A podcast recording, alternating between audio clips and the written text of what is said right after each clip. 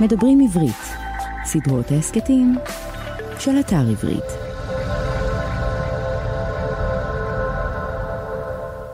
שלום לכולכם, שלום לכולכן. אנחנו הכיפות והשועל, מדף של ספרים ורעיונות לסקרנים ולסקרניות. שמי שמואל רוזנר ואנחנו נפגשים כאן בערך פעמיים בחודש. פעם לבד ופעם עם אורח או אורחת. לפני שבועיים היינו כאן ודיברנו על השאלה כמה בני אדם בכלל צריך בעולם. אם לא האזנתם לפודקאסט ההוא, אנחנו מזמינים אתכם לעשות את זה עכשיו. היום יהיה כאן אורח, שמו משה בר סימנטוב. הוא גדל בחולון, למד בישיבות בני עקיבא, התגייס לתותחנים, עבד באגף התקציבים במשרד האוצר, אחר כך נסע להיות ציר כלכלי בוושינגטון, אחר כך מונה למנכ"ל משרד הבריאות, ואז פרצה מגפת הקורונה. כך כולנו מכירים אותו, בזכות מגפת הקורונה. משה בר סימנטוב בא לכאן היום עם שלושה ספרים באמתחתו, שלושה ספרים שביקשנו ממנו לבחור ועליהם נדבר. ספר הדקדוק הפנימי של דוד גרוסמן, העולם של אתמול של סטפן צוויג והאדם מחפש משמעות של ויקטור פרנקל. בהתאם נדבר עם בר סימנטוב קצת על שואה ותקומה, קצת על חיים של משמעות, קצת על העם היהודי וקצת על קריאת ספרים באופן כללי. אבל לפני שנעשה את זה כמה תזכורות. קודם כל יש לנו אתר אינטרנט, אנחנו מקווים שכבר ביקרתם בו, אבל אם עוד לא ביקרתם, זה הזמן, kipshu.com, קיפשו כמו הכיפות והשועל, k-i-p-s-h-u.com, תוכלו לקרוא שם קצת מאמרים שאנחנו כותבים מעת לעת, תוכלו להאזין שם לכל הפודקאסטים שאנחנו מפרסמים ותוכלו לקרוא קצת על המיזם שלנו, הכיפות והשועל. חוץ מזה נזכיר לכם שאנחנו שותפים לסדרת הפודקאסטים של חנות הספרים המקוונת עברית, הסדרה נקראת מדברים עברית ויש בה כמה פודקאסטים מצוינים חוץ מהפודקאסט שלנו, אנחנו ממליצים כמובן להאזין לכולם.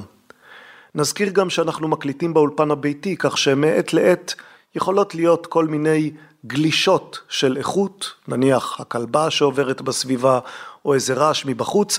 במקרה הספציפי של סימן טוב תשמעו מעת לעת צרצורים קטנים, אנחנו מתנצלים עליהם, זה בגלל שעוד לא היה לנו ניסיון ושמנו את הטלפון הסלולרי קצת קרוב מדי למתקן ההקלטה. נזכיר לכם שיש לנו דף בפייסבוק, הכיפות והשועל, שנשמח אם תעקבו אחריו ותסתכלו בו מעת לעת.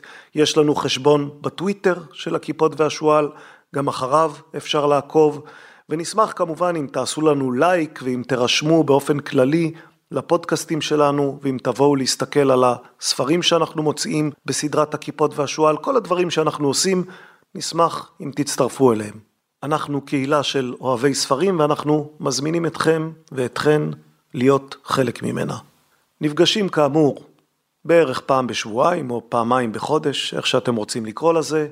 היום אורח משה בר סימנטוב, בעוד שבועיים, תחילת חודש מרץ, מי יודע מה יהיה.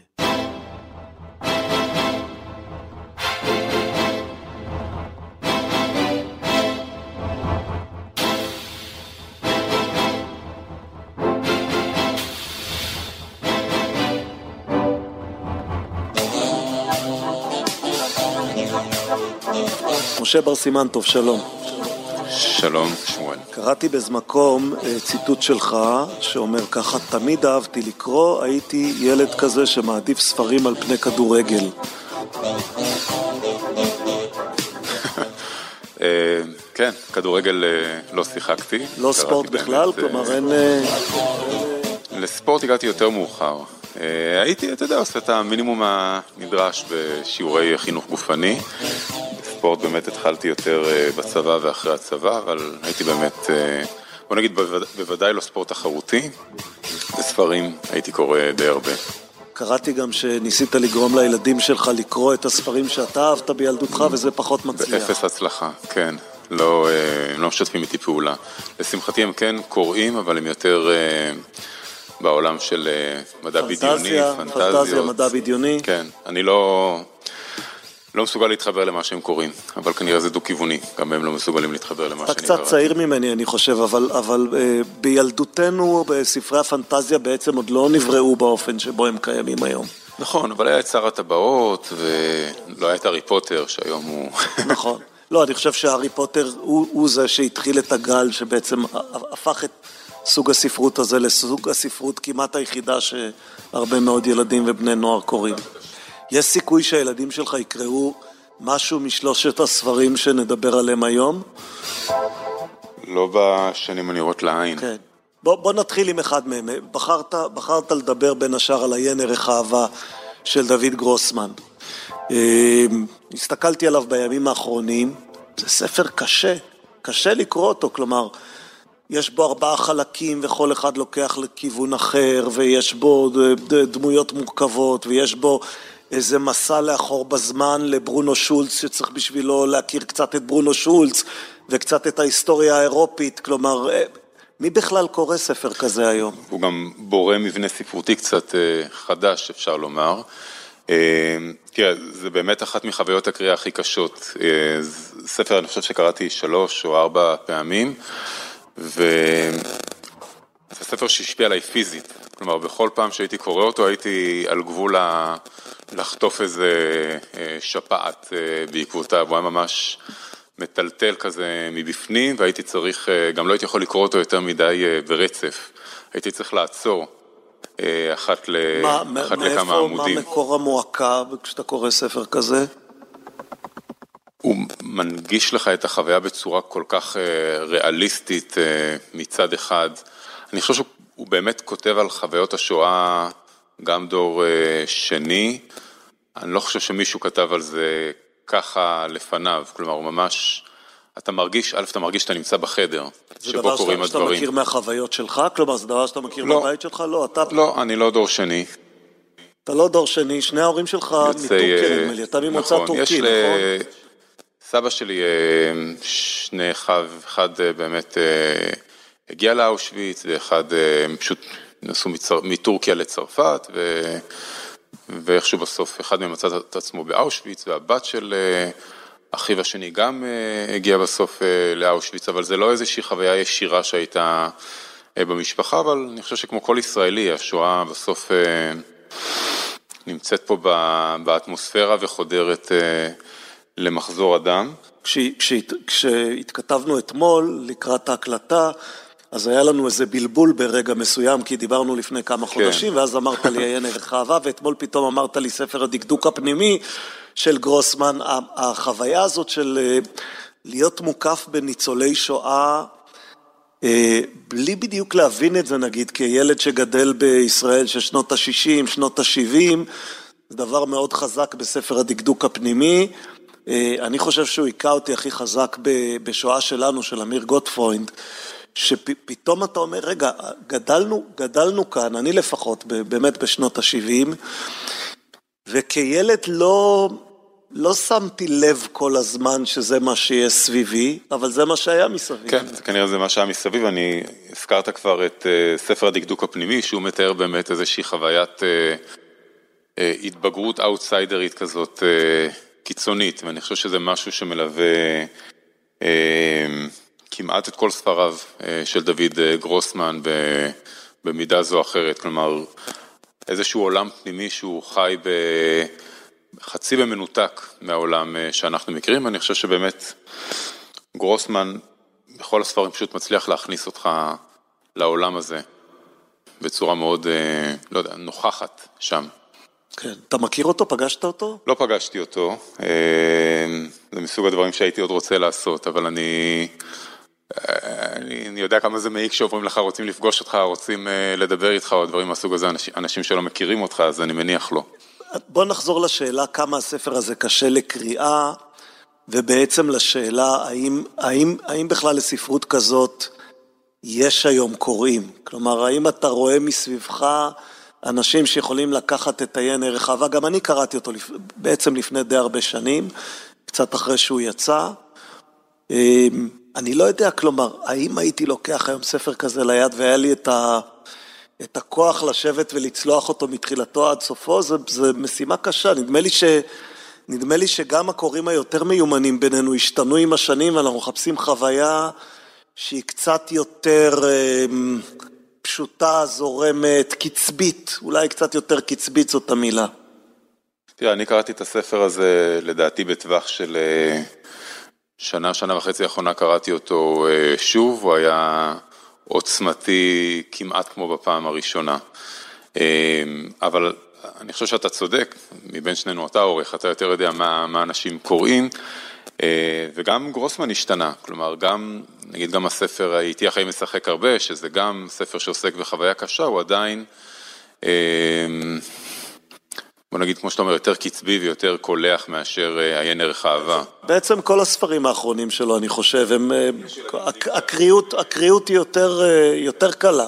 אני חושב שהקו הוא באמת יש ילדים זיגזג, שאחריו הוא התחיל לכתוב ספרים יותר קולחים, אבל אתה יודע, אנחנו דיברנו האם ילדים, האם הילדים כאילו יקראו את הספרים שאנחנו קוראים, אני חושב שזה באמת, כאילו אם הייתי מחפש ספר אחד אה, לגרום לילדים שלי לקרוא, זה כנראה, זה כנראה הספר הזה. תראה, זה כמו שאתה שואל את עצמך אם מישהו היום קורא את ברנר או את עגנון. נגיד ברנר כבר באמת אה, מיושן בעיני הרבה אנשים. אבל את עגנון, את עגנון אפשר לקרוא. את עגנון אני חושב מכריחים לקרוא בבית ספר, אבל האם אנשים יושבים וקוראים עגנון להנאתם? כן, כנראה שלא, גם, גם משהו באמת ב, במשלב השפתי הוא נהפך לפחות נגיש, זה גם חלק מהעניין. כן, בוא, בוא, בוא נחבר רגע את, של... אתה בחרת שלושה ספרים, אה, אני רוצה לחבר אותם רגע כי הם, כי הם מחובר, כלומר מחוברים מטבעם. בחרת את עיין ערך אהבה, את אה, העולם של אתמול של סטפן צוויג, ואת האדם מחפש משמעות של פרנקל. אז קודם כל, כבר שאלתי, אבל, אבל כשמדברים, מסתכלים על כל השלישייה כן. הזאת, אין ברירה אלא לשאול שוב, למה, למה שלושה ספרים אה, שהם בעצם ספרים על אה, שנות ה-30-40 של המאה ה-20 ועל יהודים אה, בעצם בשיא הדרמה הטראגית של, של ההיסטוריה היהודית? כי זה באמת שיא הדרמה של אה, ההיסטוריה היהודית וגם ההיסטוריה העולמית, והם גם הם, מציעים נקודות מבט אה, מאוד מאוד שונות על החוויה הזאת. אם ניקח רגע את העולם של אתמול, שאנחנו יודעים איך, מה קרה בסוף, כלומר ממש ביום או יומיים אחרי שצבאייג סיים לכתוב את הספר, הוא אה, שם קץ לחייו עוד לפני שנגמרה... כן, הוא, הוא ורעייתו, הם, הם שלחו את כתב היד ולאותו יום כן, או למחרת התאבדו. כן. בברזיל זה היה. אה, ולעומת זאת ויקטור פרנקל, אה, אני חושב שזה הספר הפסימי הכי אופטימי שאפשר, אה, שאפשר לחשוב עליו. אגב, את, את ויקטור פרנקל, זה שוב, אני אומר לך כמי שעובד בתעשיית המו"לות כבר הרבה שנים, משלושת אלה הספר שאנשים עדיין קוראים הרבה מאוד זה את ויקטור פרנקל. כן. זה מעניין. זה, אני, אני, אני הייתי מהמר על העולם של אתמול, אבל תכף נדבר, תכף נדבר על זה. תראו, הוא ספר קצר, אז ספרים קצרים הם לפעמים בהגדרה יותר, uh, יותר נגישים, ואני חושב שמבין, הוא, הוא שוב... הוא קצר וגם משלושתם, הוא, הוא היחיד שאפשר לכנות אותו אופטימי באיזשהו אופן. נכון, נכון, נכון, הוא כן מציע, הוא באמת מציע נקודת מבט אופטימית, אני חושב שרגעים... שמים את זה גם בקונטקסט לא רק של השואה, אלא הרי הוא האסכולה האבינאית השלישית. אחרי אה, פרויד אה, ואדלר, אה, הוא גם באמת מציע, מעבר להסתכלות על השואה, הסתכלות גם על נפש האדם, שהיא הרבה יותר אופטימית ונותנת תקווה. אם פרויד אמר שאנחנו מונעים אחרי הדחף לעונג ואדלר אחרי הדחף לכוח, הוא מדבר על הדחף למשמעות, ואני חושב שזה משהו שאנחנו... באופן טבעי הרבה יותר רוצים לחשוב על עצמנו בדרך הזאת. כן, יש, יש לא מעט בני נוער, או, או נגיד חיילים, או מח... חבר'ה שיושבים במכינות קדם צבאיות שקוראים את האדם מחפש משמעות, בעצם כסוג של, אה, של חיפוש, משמעות, כן, של חיפוש... לצד זן באמנות החזקת האופנוע. נכון, בדיוק. אה, מתי אתה קראת אותו, אתה זוכר? האמת שאני חושב של... די, די, די, אה, בגיל די מבוגר, אני חושב שבעשור האחרון אני נחשפתי אליו בפעם הראשונה, כאילו תמיד זה היה כזה ברקע. אני אשאל שאלה מביכה. יש לי, יש לי כלומר, אני יודע מה התשובה עליה לגבי הרבה מאוד אנשים, אבל מעניין אותי לגביך. קראת את שני חלקיו או רק את החלק הראשון? את שני חלקיו. כי חלק גדול מהקוראים של האדם מחפש משמעות בעצם מסתפקים בחלק הנרטיבי ואת החלק התיאורטי של לוגותרפיה פחות. אבל אני חושב שבאמת, אה, זה מתחבר קצת למה שאמרתי קודם, זה נותן איזושהי זווית באמת יותר, אני חושב שהאופטימיות היא באמת דווקא בחלק השני, כי הוא גם... היא לא רק אופטימיות של שוב בהתבוננות על השואה, אלא באמת בהתבוננות העמוקה יותר על נפש האדם ועל הכוחות שמניעים אותנו. זה, זה דבר שהיית אומר על עצמך? כלומר, אתה, אתה באופן שבו אתה מתייחס לעולם או לתפקיד שלך בעולם, אתה חסיד של פרנקל? אני בוודאי הייתי רוצה לחשוב על עצמי כאדם שמה שמניע אותו זה משמעות ובאמת לייצר, איזושהי, לייצר איזשהו שינוי חיובי לטובה. תסביר לי מה זה אומר, מה, מה זאת אומרת משמעות? מה... תראה, בוא, בוא, נגיד, בוא נגיד מה זה, מה זה לא משמעות. משמעות זה באמת, אני לא מונע מהמרדף אחר הכסף. זה משהו שהבנתי על עצמי מזמן, ובקריירה המקצועית שלי בחרתי במסלול ציבורי. מן הסתם יכולת, אני מניח, נניח אחרי משרד האוצר, בטח יכולת ללכת לשוק הפרטי ולהרוויח יותר. כן, אני, אני, אני, מניח, אני מניח שכן, שוב, לא... זו, זו, זו שאלה תיאורטית, אבל, אבל אני די מזמן גיליתי על עצמי שאני, א', כמו הרבה אנשים אחרים, אני צריך בעבודה שלי להרגיש תחושה של אה, סיפוק ומשמעות, ואני לא מקבל אותה מכסף. כלומר, לא... שוב, כולנו צריכים איזשהו... אה, שואפים לאיזושהי רמת הכנסה שתאפשר לנו חיים אה, נוחים, אבל מעבר לרמה הזאת, אני די יחסית יותר אדיש. אני חושב ויותר חשוב לי להרגיש שאני עושה משהו משמעותי שמשפיע לטובה על החיים של אנשים. ואפרופו פסימיות ואופטימיות, התפיסה שלי לאופטימיות היא באמת האמונה של אדם ביכולת שלו להשפיע לטובה על המציאות. כלומר, בעצם מבחינתך המשמעות היא הדבר שאתה עושה למען אנשים אחרים, או כשאתה רואה שתוצאת הפעולות שלך היא שיפור במצבם של אנשים אחרים? תראה, אני חושב שזה יכול להיות... זה יכול להיות בכמה מימדים, ואני חושב שגם במימד של, אתה יודע, המשפחה הגרעינית שלנו, אה, ולהשפיע לטובה על החיים של אה, ילדיך ולראות אותם מתפתחים כבאמת אנשים אה, גם עצמאיים וגם מרגישים שהם חיים חיים אליהם משמעות, זה, זה גם מספיק. אני אכן הייתי עד עכשיו בזירה הציבורית מתוך איזשהו רצון באמת להיות שותף בעיצוב החברה והמדינה. ודווקא בסוגיות שהן בסדר היום הישראלי הן בוא נגיד במדרג השני ומטה, זה לא הסוגיות הביטחוניות. טוב, זה, זה לא היית בסוגיות הביטחוניות, עברת לסוגיות הבריאותיות, ואז קרה לך הנס הזה, ואולי אתה אחראי לווירוס. כן. רצית, רצית ב... להיות יותר גבוה בסדר העדיפויות, בדיוק, חיפשת משמעות, אז ייצרת... רציתי, רציתי משמעות. כן, אה, אתה יודע שיהיו אנשים שישמעו את זה ויחשבו שאנחנו מדברים ברצינות. כן, מחר כבר נראה, את זה כן. בטוויטר. אה, אבל כן, אני כן... אה, אני כן מכור לתחושה הזאת של, אבל של משמעות והשפעה. אבל פרנקל הרי מציע ממש איזה סוג של, של טרמינולוגיה מקצועית, כלומר יש, הוא, הוא, הוא ייסד זרם, זרם מסוים בפסיכולוגיה והוא מציע את הדבר הזה שנקרא לוגותרפיה, זה, זה דבר שאיתו אתה הולך או שלא צריך להגזים? תראה, אני לא, זה לא שלמדתי את משנתו של אה, פרנקל, אני קראתי את הספר הזה, אני הבנתי שעכשיו יצא איזשהו ספר אה, חדש שגם כן, יש לו עוד ספרים. מאגד שיחות שלו ש... נכון. שהוא מעניין, אז זה לא שאני קם כל בוקר ומשנן איזשהו פרק אה, בתורתו, אבל הרעיון הזה של באמת מהם הכוחות שמניעים את האדם הוא רעיון שאני מתחבר אליו גם אם אני מבין שהוא לא רעיון שלם, כלומר גם אם אני מבין בסוף, אנחנו כולנו מבינים גם על מה מדבר פרויד וגם על מה מדבר אדלר, אבל כן יש את הרצון לשאוף אה, להיות ב... במימד הזה. אגב, אתה, אתה אומר שאתה לא קורא כל יום את תורתו של פרנקל, יש תורה של מישהו שאתה כן קורא כל יום? לא. או כל שבוע, או כל חודש? לא. שוב, אין לך את הצורך הנפשי הזה במדריך לחיים, או שאתה אומר, לא, אני לא, אני לא קורא כל יום, אני לא מתפלל כל יום, או לא קורא בתורה כל יום, או בתנ"ך כל יום, בסדר, אז זה לא, אבל יש משהו אחר שכן? אני אדם אה, חילוני במובן, אה, כאילו, אני, אני לא דתי, כלומר, אז אין לי איזשהו ספר או כתב שאני חוזר אליו ורואה בו איזשהו מדריך, אה, מדריך לחיים. אבל כן, אני חושב שכן קריאה של ספרים היא כן איזשהו, בוא נגיד, הפרקטיקה אולי של... של משמעות וחשיבה בשבילי. אתה, אתה גדלת בבית דתי והפסקת, אתה חושב שזה עניין תיאולוגי או אישיותי?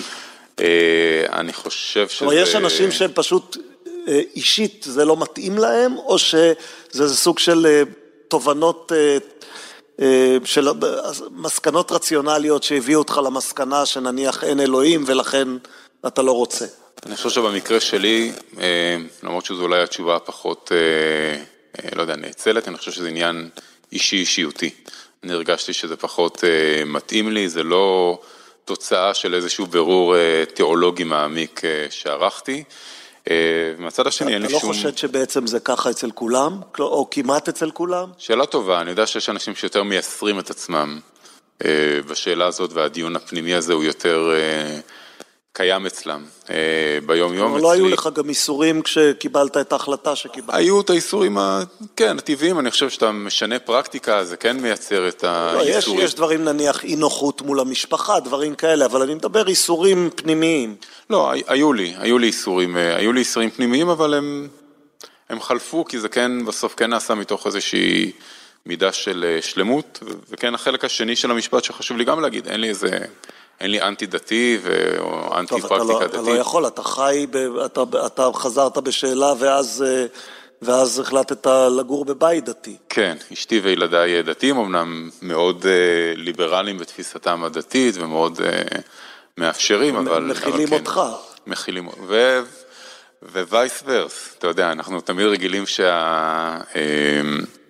לצפות מהלא דתיים אה, לקבל על עצמם יותר את האיסורים הדתיים, אבל זה איסורים באלף כמובן, אבל, אבל אני חושב שזה דורש אה, משני הצדדים, כאילו גם ממני וגם, וגם מצידם. בוא, בוא נדבר על ה, בעצם הספר שעוד לא נגענו בו כמעט, זה העולם של אתמול, אה, של סטפן צוויג.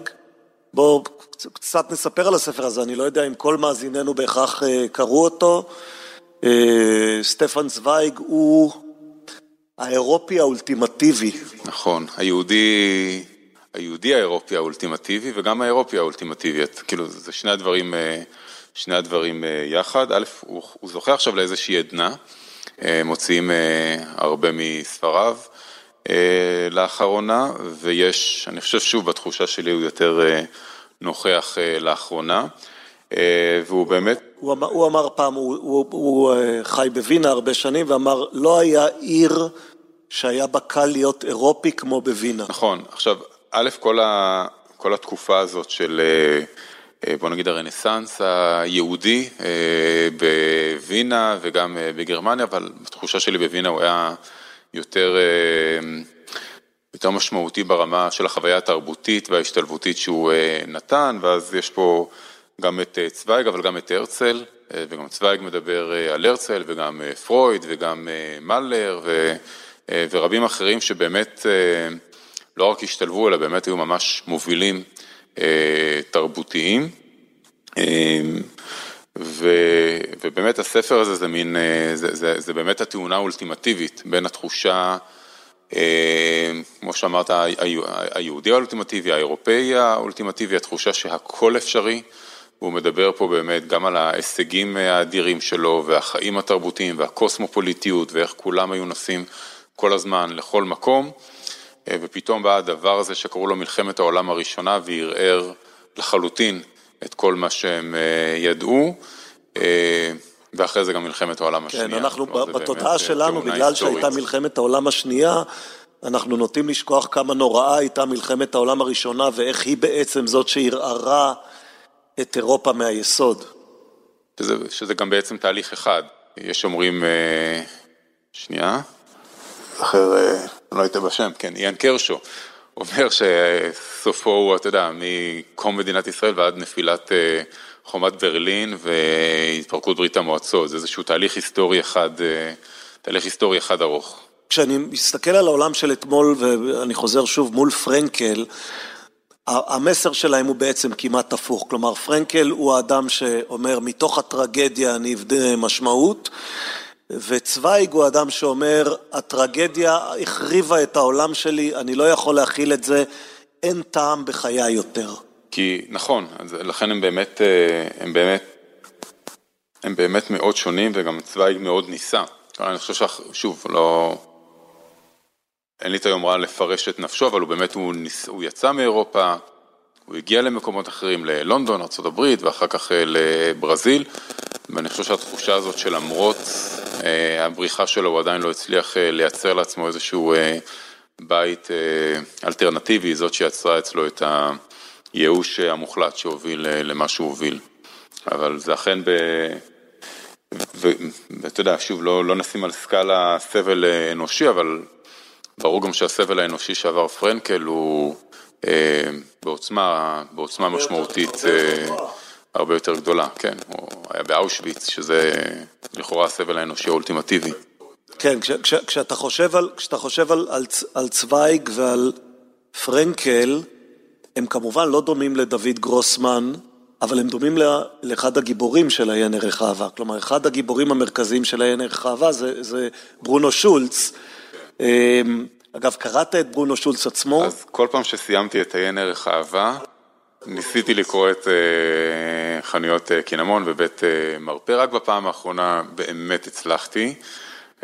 הוא גם, זה, יש פה ספרות קשה, מאוד שונה בסגנון שלה, יש שם ממש אקלקטיות של סגנונות, אבל משהו שכן עשיתי ואני ממליץ לאנשים לעשות, זה ללכת ליד ושם, למוזיאון האמנות ביד ושם, הם חילצו, אני חושב שבשנת 2001, והתחילו להציג את זה בשנת 2009, אה, ציורי קיר אה, של אה, ברונו כן, היה על זה אפילו איזה מאבק דיפלומטי עם האוקראינים, והאוקראינים בסוף הסכימו להשאיר את זה פה נדמה לי ל-20 שנה. נכון.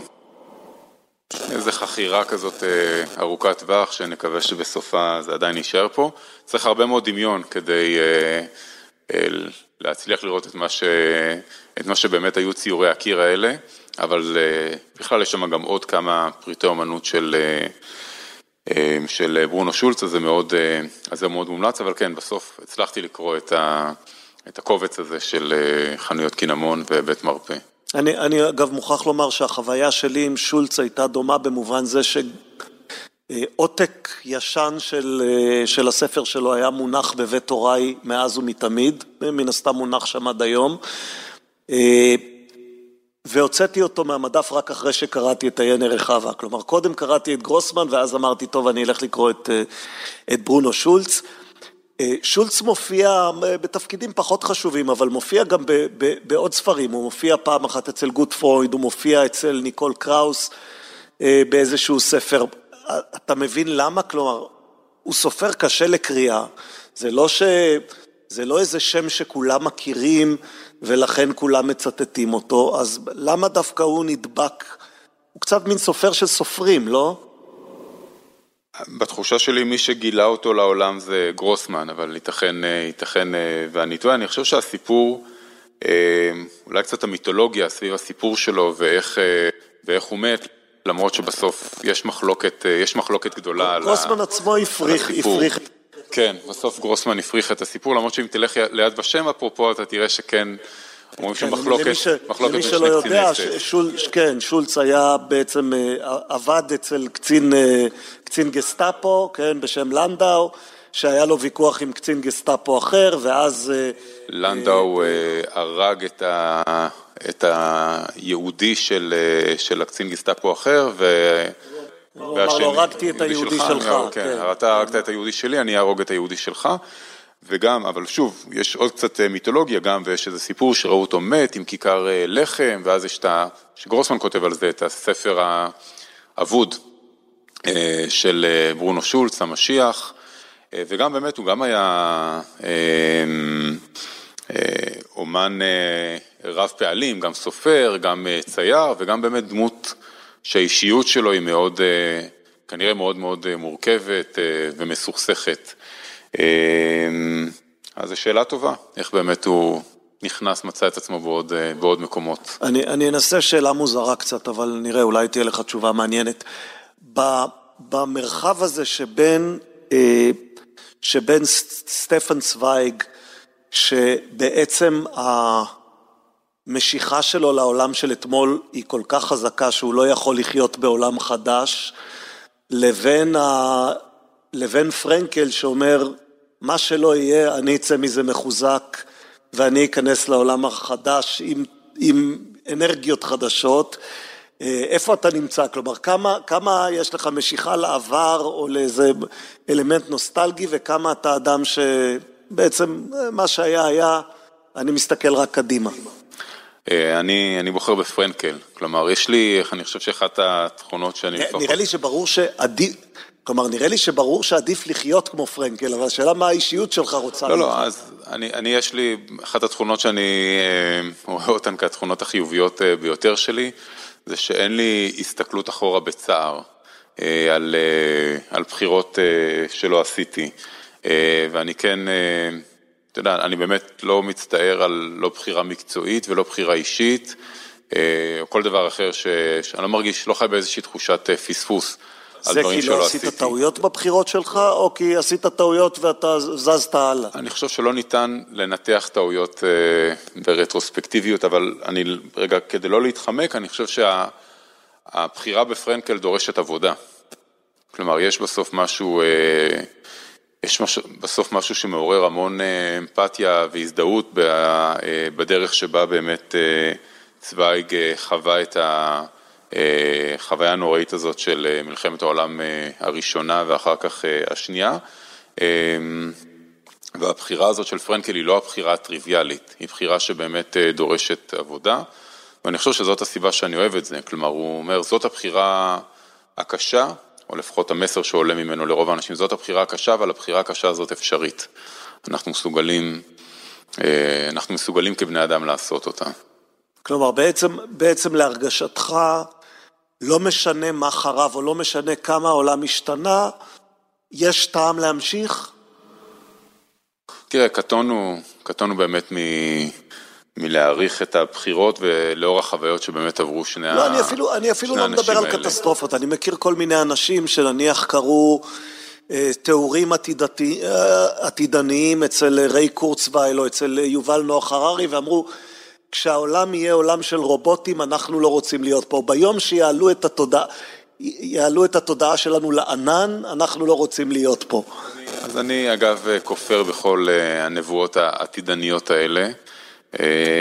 אתה לא חושב שזה יקרה? אני חושב שאם היית, אם היינו יושבים פה לפני 50 שנה ומנסים לדמיין איך ייראה העולם בעתיד, והיינו, אפילו היו רומזים לנו על באמת היקף הטכנולוגיה, הפיתוחים הטכנולוגיים שיהיו, היינו חושבים שכולנו לא נעשה כלום לעולם ונחיה חיים אוטופיים, ואנחנו רואים שזה לא ככה. אני לא יודע כמובן איך יהיה העתיד, אני פשוט חושב שאף אחד לא יודע איך יהיה העתיד, ואני חושב שהאנושות בכללותה היא משהו הרבה יותר אלסטי. נפש האדם היא גם הרבה יותר אלסטית, ואנחנו לומדים להסתגל וגם להשפיע, וגם להשפיע על המציאות, ואני גם לא, אני לא אפוקליפטי בתפיסה הזאת של המכונות והרובוטים יחליפו את בני האדם. זה אולי קצת פשטני, אבל אנחנו רואים שעד היום המכונות רק העלו את הפריון של בני אדם, והעלו את הצורך בבני אדם ולא החליפו את בני אדם. אני לא יודע מה יקרה בעתיד, אבל אני חושב שגם זה תרחיש אפשרי. אז, אז נניח כשאני לוקח אותך מזה רגע לשאלה אקטואלית, למרות שהמטרה שלנו היא לא לדבר על אקטואליה. כשאתה אומר, אני לא, אחד, אני לא אפוקליפטי, שתיים, אני לא מאמין שאנחנו יודעים מה יהיה בעתיד, אז איך אתה מסתכל על ההתחממות הגלובלית והניסיונות להילחם בה? אני חושב שצריך להילחם בה, אני חושב שהיא אמיתית ונראה שהעולם, נראה שהעולם מתעורר מאוחר מדי. אתה יודע שבשנות ה-70 התחזיות היו להתקררות גלובלית, כלומר יש, יש כותרות של מגזינים מתחילת שנות ה-70 שמדברות על עידן הקרח המתקרב. עידן קרח. אז אולי בכלל אנחנו לא מאמינים יותר. אז אני אומר לך רגע מה... אתה צודק ואני אומר לך מה התשובה, מה התשובה בעיניי שהיותר נכונה.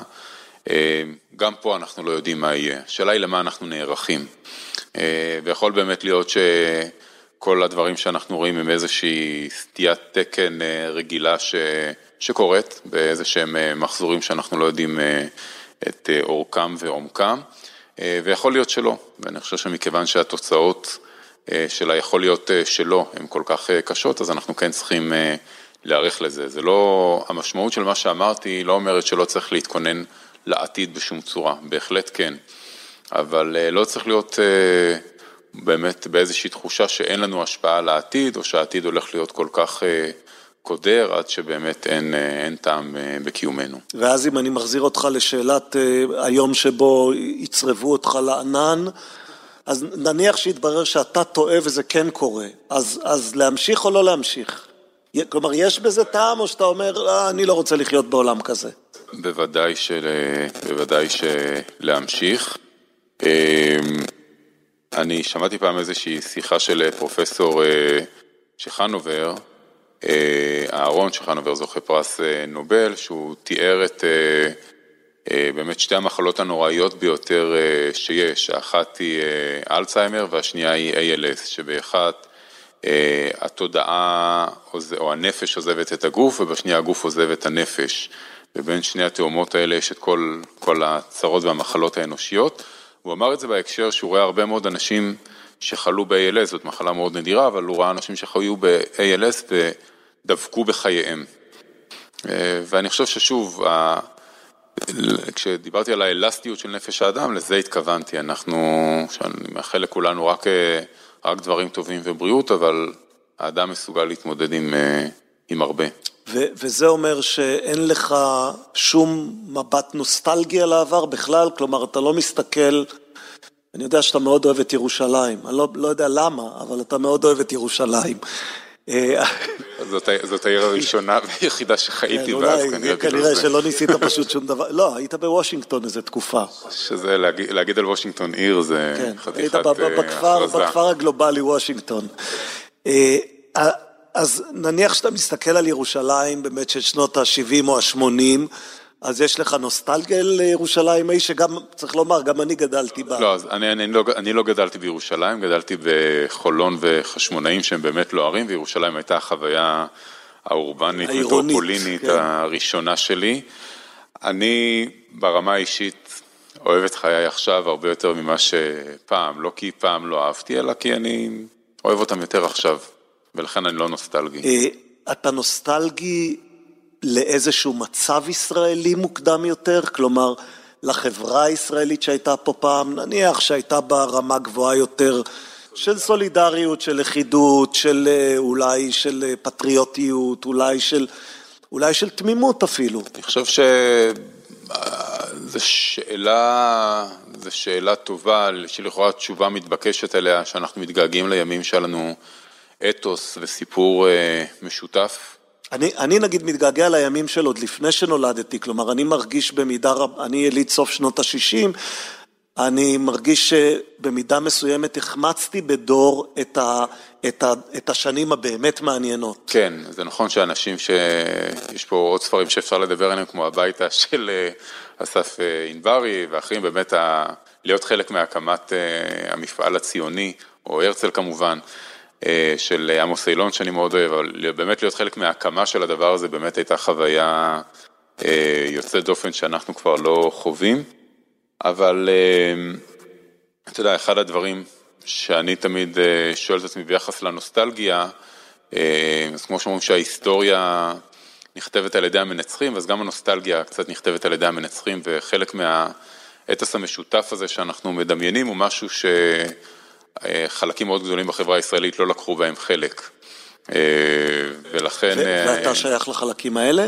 אני חש הזדהות עם החלקים האלה. כלומר, יש לי, אני באופן, אפרופו גם הספרים האלה ודוד גרוסמן. זה מה שנקרא, זה החולוניות עכשיו מדברת? החולון ביחס לתל אביב, אני רואה את עצמי כאיזשהו סוג של אאוטסיידר. בוא, ת, תסביר, תסביר את זה קצת. הרי רוב, נניח חלק גדול ממאזיננו, מי שמכיר אותך ממה שנקרא משידורי הקורונה, ומה שבא אחריהם, אז אתה יודע, הם יגידו, זה, זה מהאליטות. לא, אז אני לא, אני לא, בא, לא, לא נכנס פה עכשיו לשיח ישראל הראשונה, השנייה ודברים כאלה, אבל תמיד הרגשתי לא עד הסוף אה, שייך, כלומר, כשהייתי ב... כשהיינו משפחה דתית אה, בחולון, אז זו סביבה חילונית, ואחר כך כשגרנו בחשמונאים, שזה יישוב דתי, אני כבר יותר פלירטטתי עם החילוניות, וגם שם הרגשתי...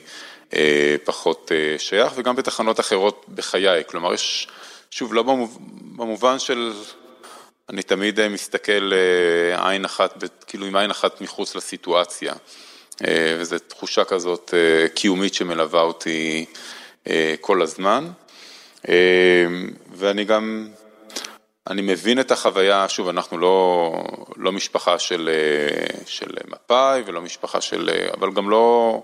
מעולם לא הייתה לנו חוויה של, אה, אפליה או דברים מהסוג הזה, זה לא משהו שהיה בסיפור המשפחתי. אבל כן אני חש, אני חש הזדהות עם, ה, עם השיח הזה. יכול להיות שזאת אחת הסיבות שבגללן אתה אוהב כל כך את הספרים של גרוסמן? כן, אני חושב שבאמת... נדמה לי שאתה אוהב אותם, מכיוון שהזכרת כבר כמה מהם, אז כן. כנראה שאתה אוהב אותם. לא, גם הבלבול שעשינו בין העיין הרחבה לספר הדקדוק הפנימי, שאני חושב שהוא באמת ספר האאוטסיידריות, השתמשנו הרבה במילה אולטימטיבי, אז הוא קצת האאוטסיידר האולטימטיבי. כן, אז, אז החו... החוויה הזאת של מבט מבחוץ, או של...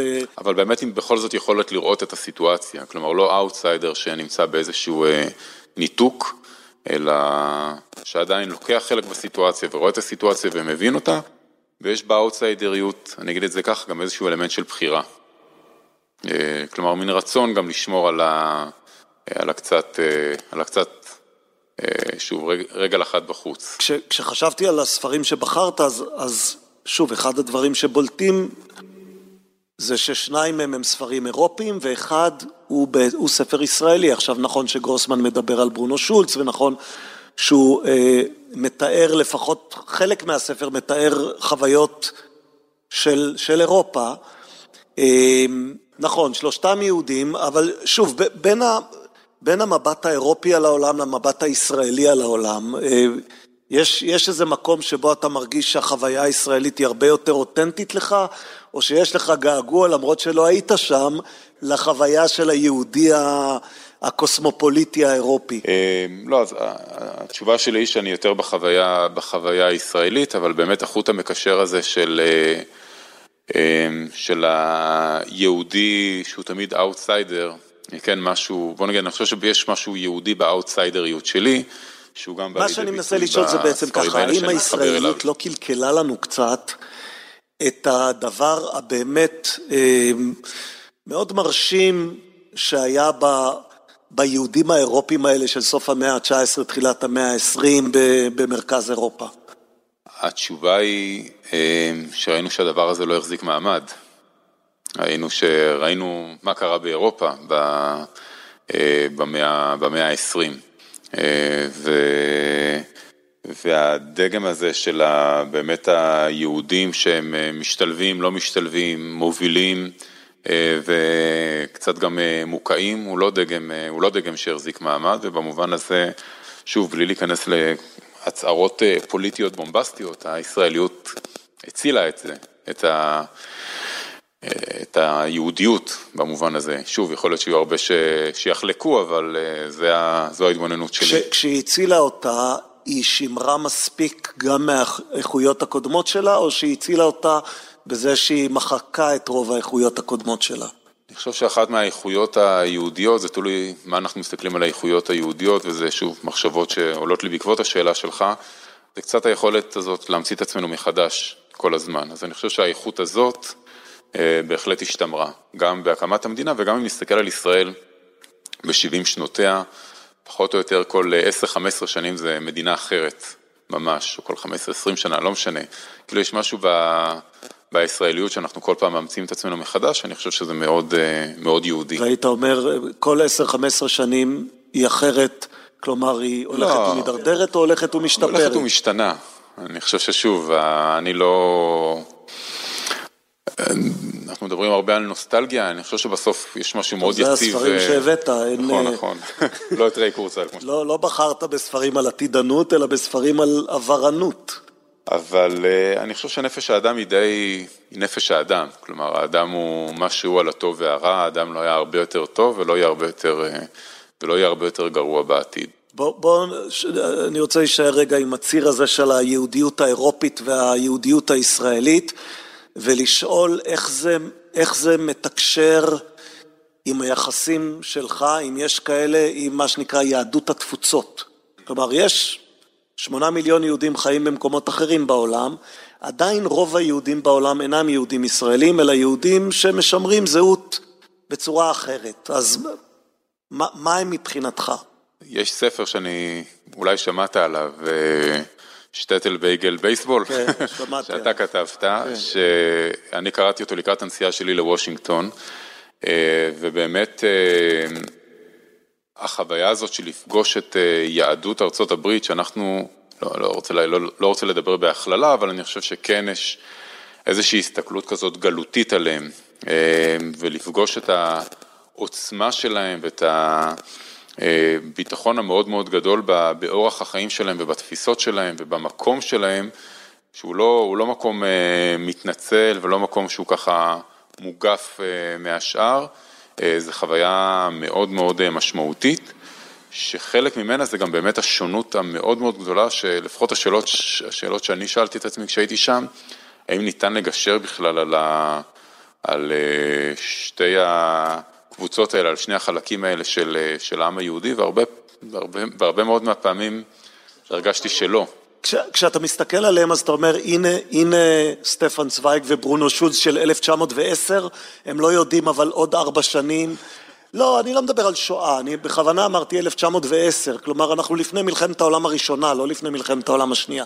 העולם שלהם הוא לא עולם יציב? א', אני בהחלט רואה קווים מקבילים בין ההשתלבות אה, וההובלה באמת יוצאי הדופן של יהדות ארצות הברית בכל מעגלי קבלת אה, ההחלטות. לבין באמת מה שהיה בתחילת אה, המאה ה-20 אה, בווינה. כמובן מתוך תקווה ואמונה שלא, ההיסטוריה לא תחזור על עצמה. אבל כן, אני, אני חושב ששוב, הקווים שאני רואה זה, זה שהמחיר של ההשתלבות היהודית בסוף, התוצאה שלו היא או אולי איזושהי מחיקה של היהדות, כלומר אנחנו רואים בסוף את הניסויים המעורבים שאנחנו לא יודעים אנחנו לא יודעים לאיזה שיווי משקל זה יגיע.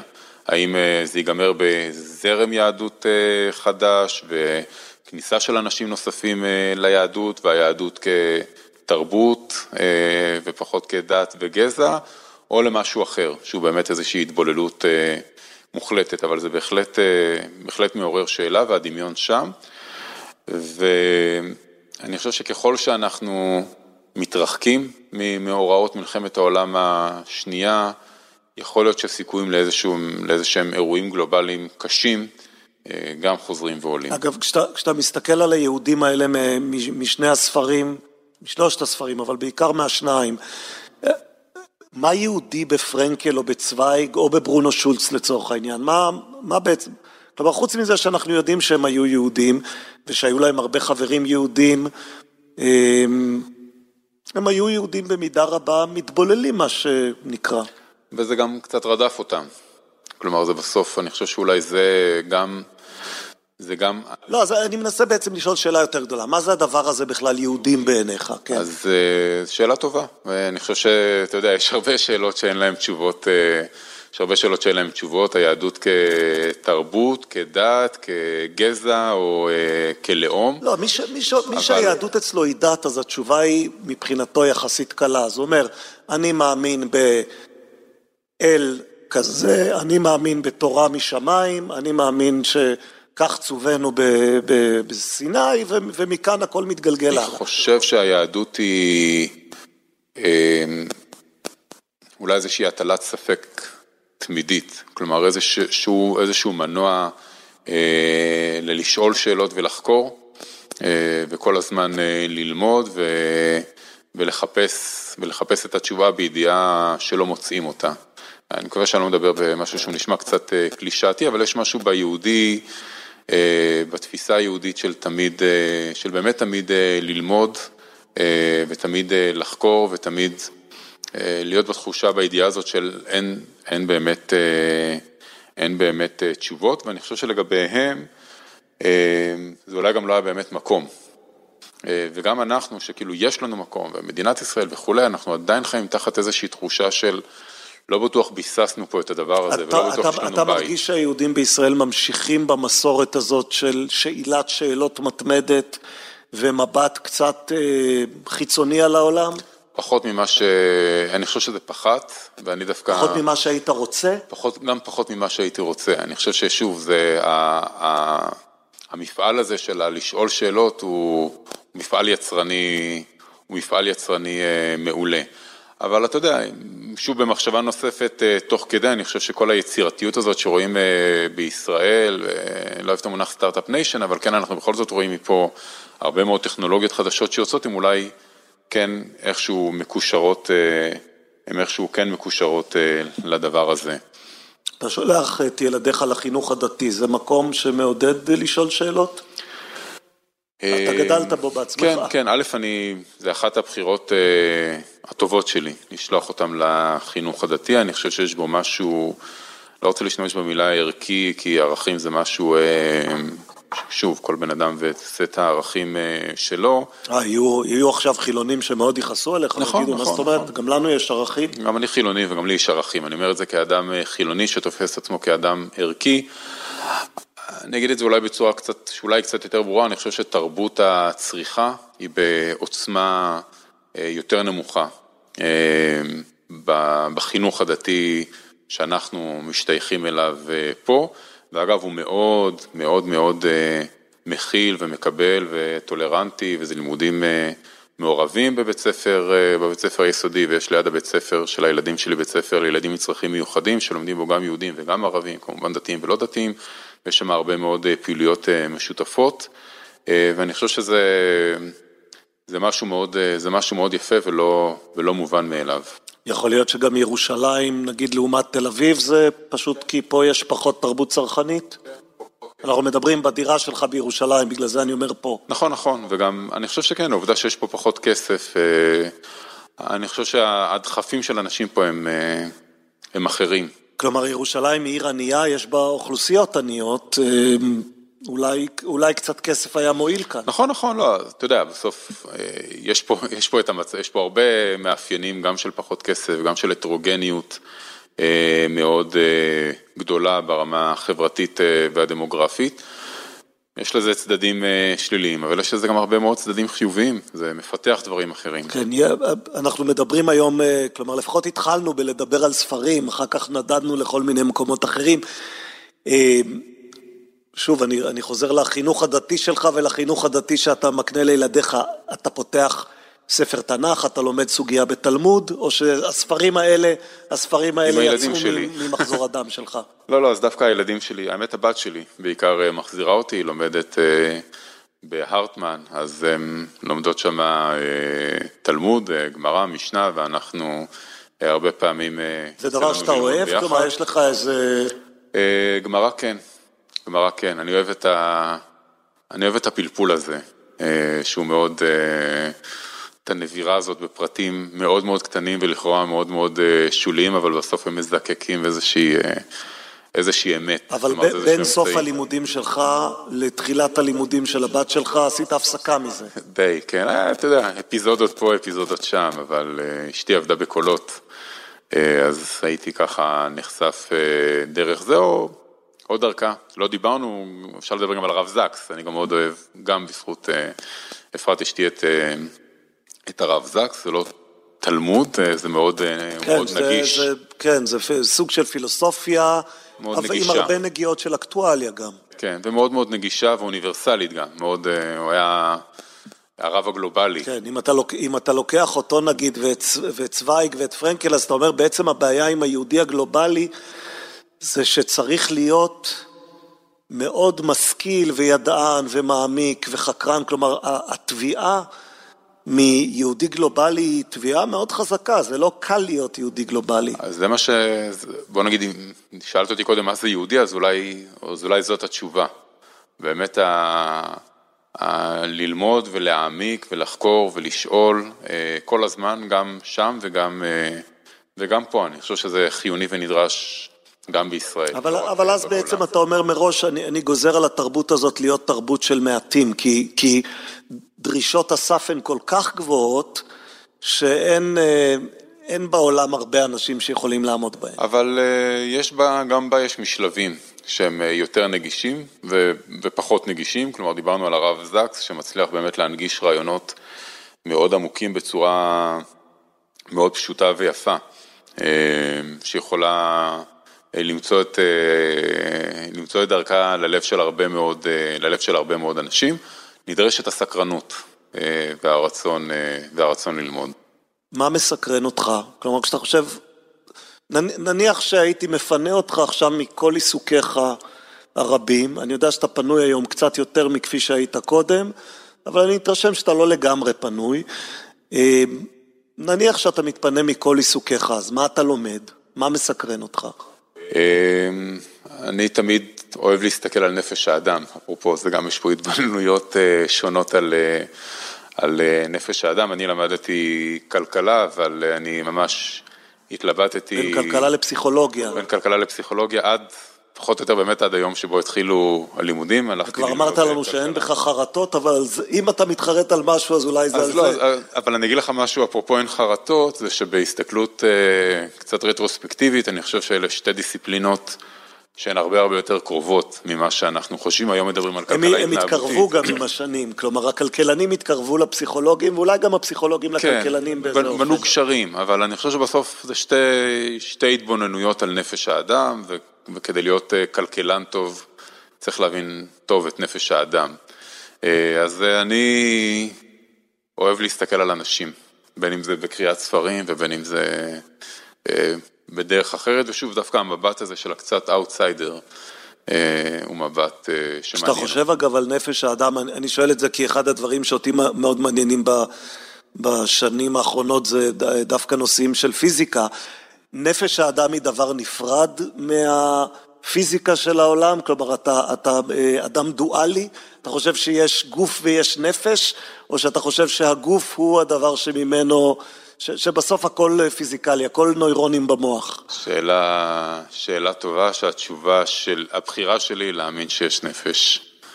שיש גם את המשהו הזה שהוא מעבר רק ל... כלומר, ויתרת על העולם הדתי, אבל לא ויתרת על התפיסה הרליגיוזית של נפש האדם. אני אגיד לך, אני גם ב... שוב, באמת לכל אורך חיי אני אוהב את ה... לחיות בתחושה הזאת של יש עוד משהו מעבר למה שאנחנו רואים, עוד איזשהו...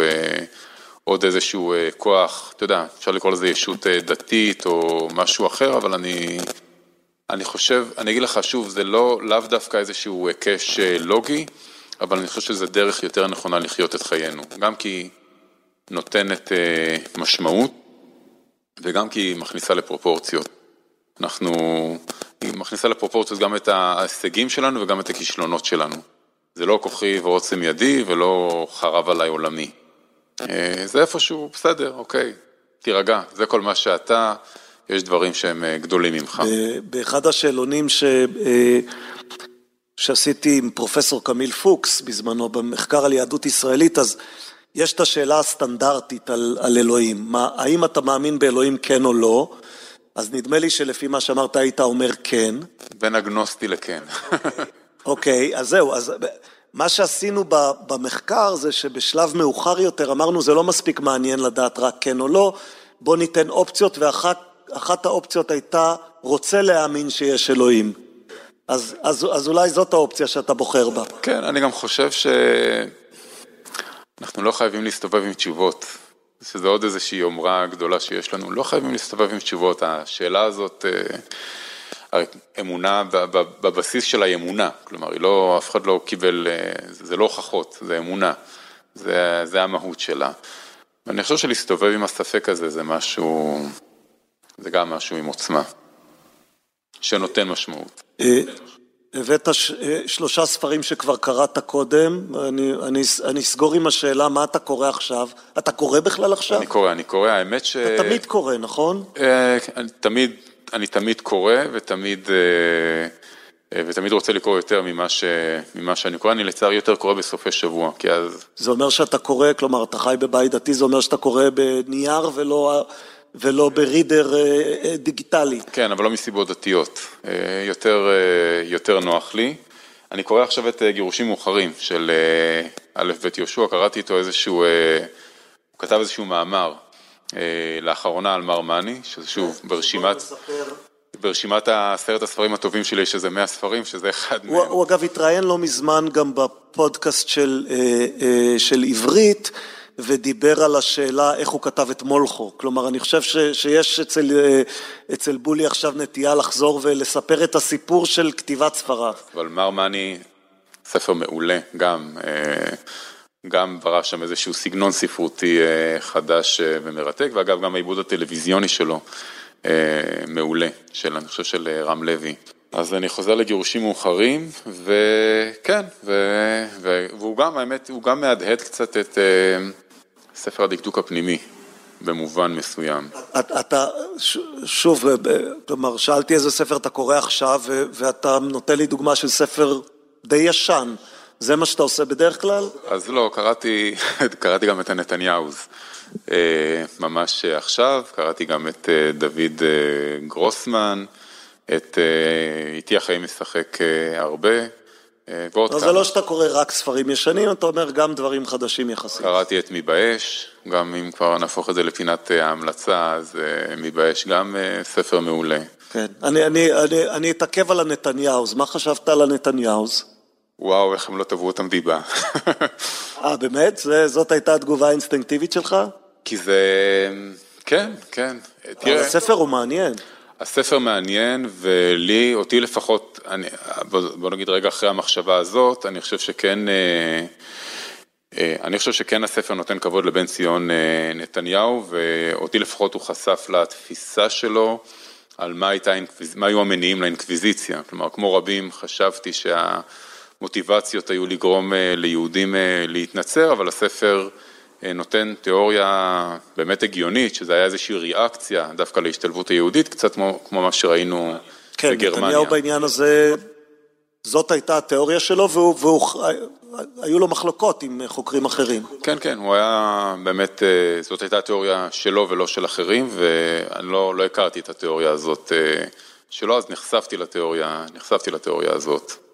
זה באמת מסביר באמת קצת את ה... אני לא, לא, לא, לא רוצה שנהפוך את זה לשיחה על בנימין נתניהו, אבל זה כן, אה, אה, בוא נגיד, הדמות של אבא שלו היא בהחלט אה, ברור הדומיננטיות שלה.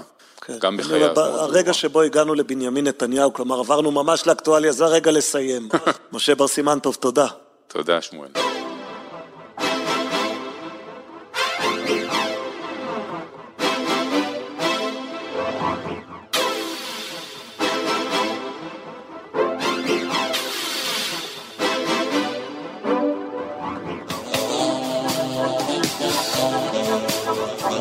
הנה, אנחנו כבר כמעט מסיימים. נזכיר לכם לפני סיום שיש לנו אתר אינטרנט, הקיפוד והשועל, kipshu.com, שם תוכלו למצוא את כל מה שתרצו למצוא על הספרים שלנו ועלינו ועל הפודקאסט שלנו ועל הניוזלטר שלנו שתוכלו גם להירשם אליו. שם תוכלו להאזין לפודקאסט הזה ולפודקאסט הבא. אנחנו כמובן מקווים שתירשמו באחת מהפלטפורמות כדי להיות מנויים על הפודקאסט שלנו, ש... חוזר ובא אחת לשבועיים.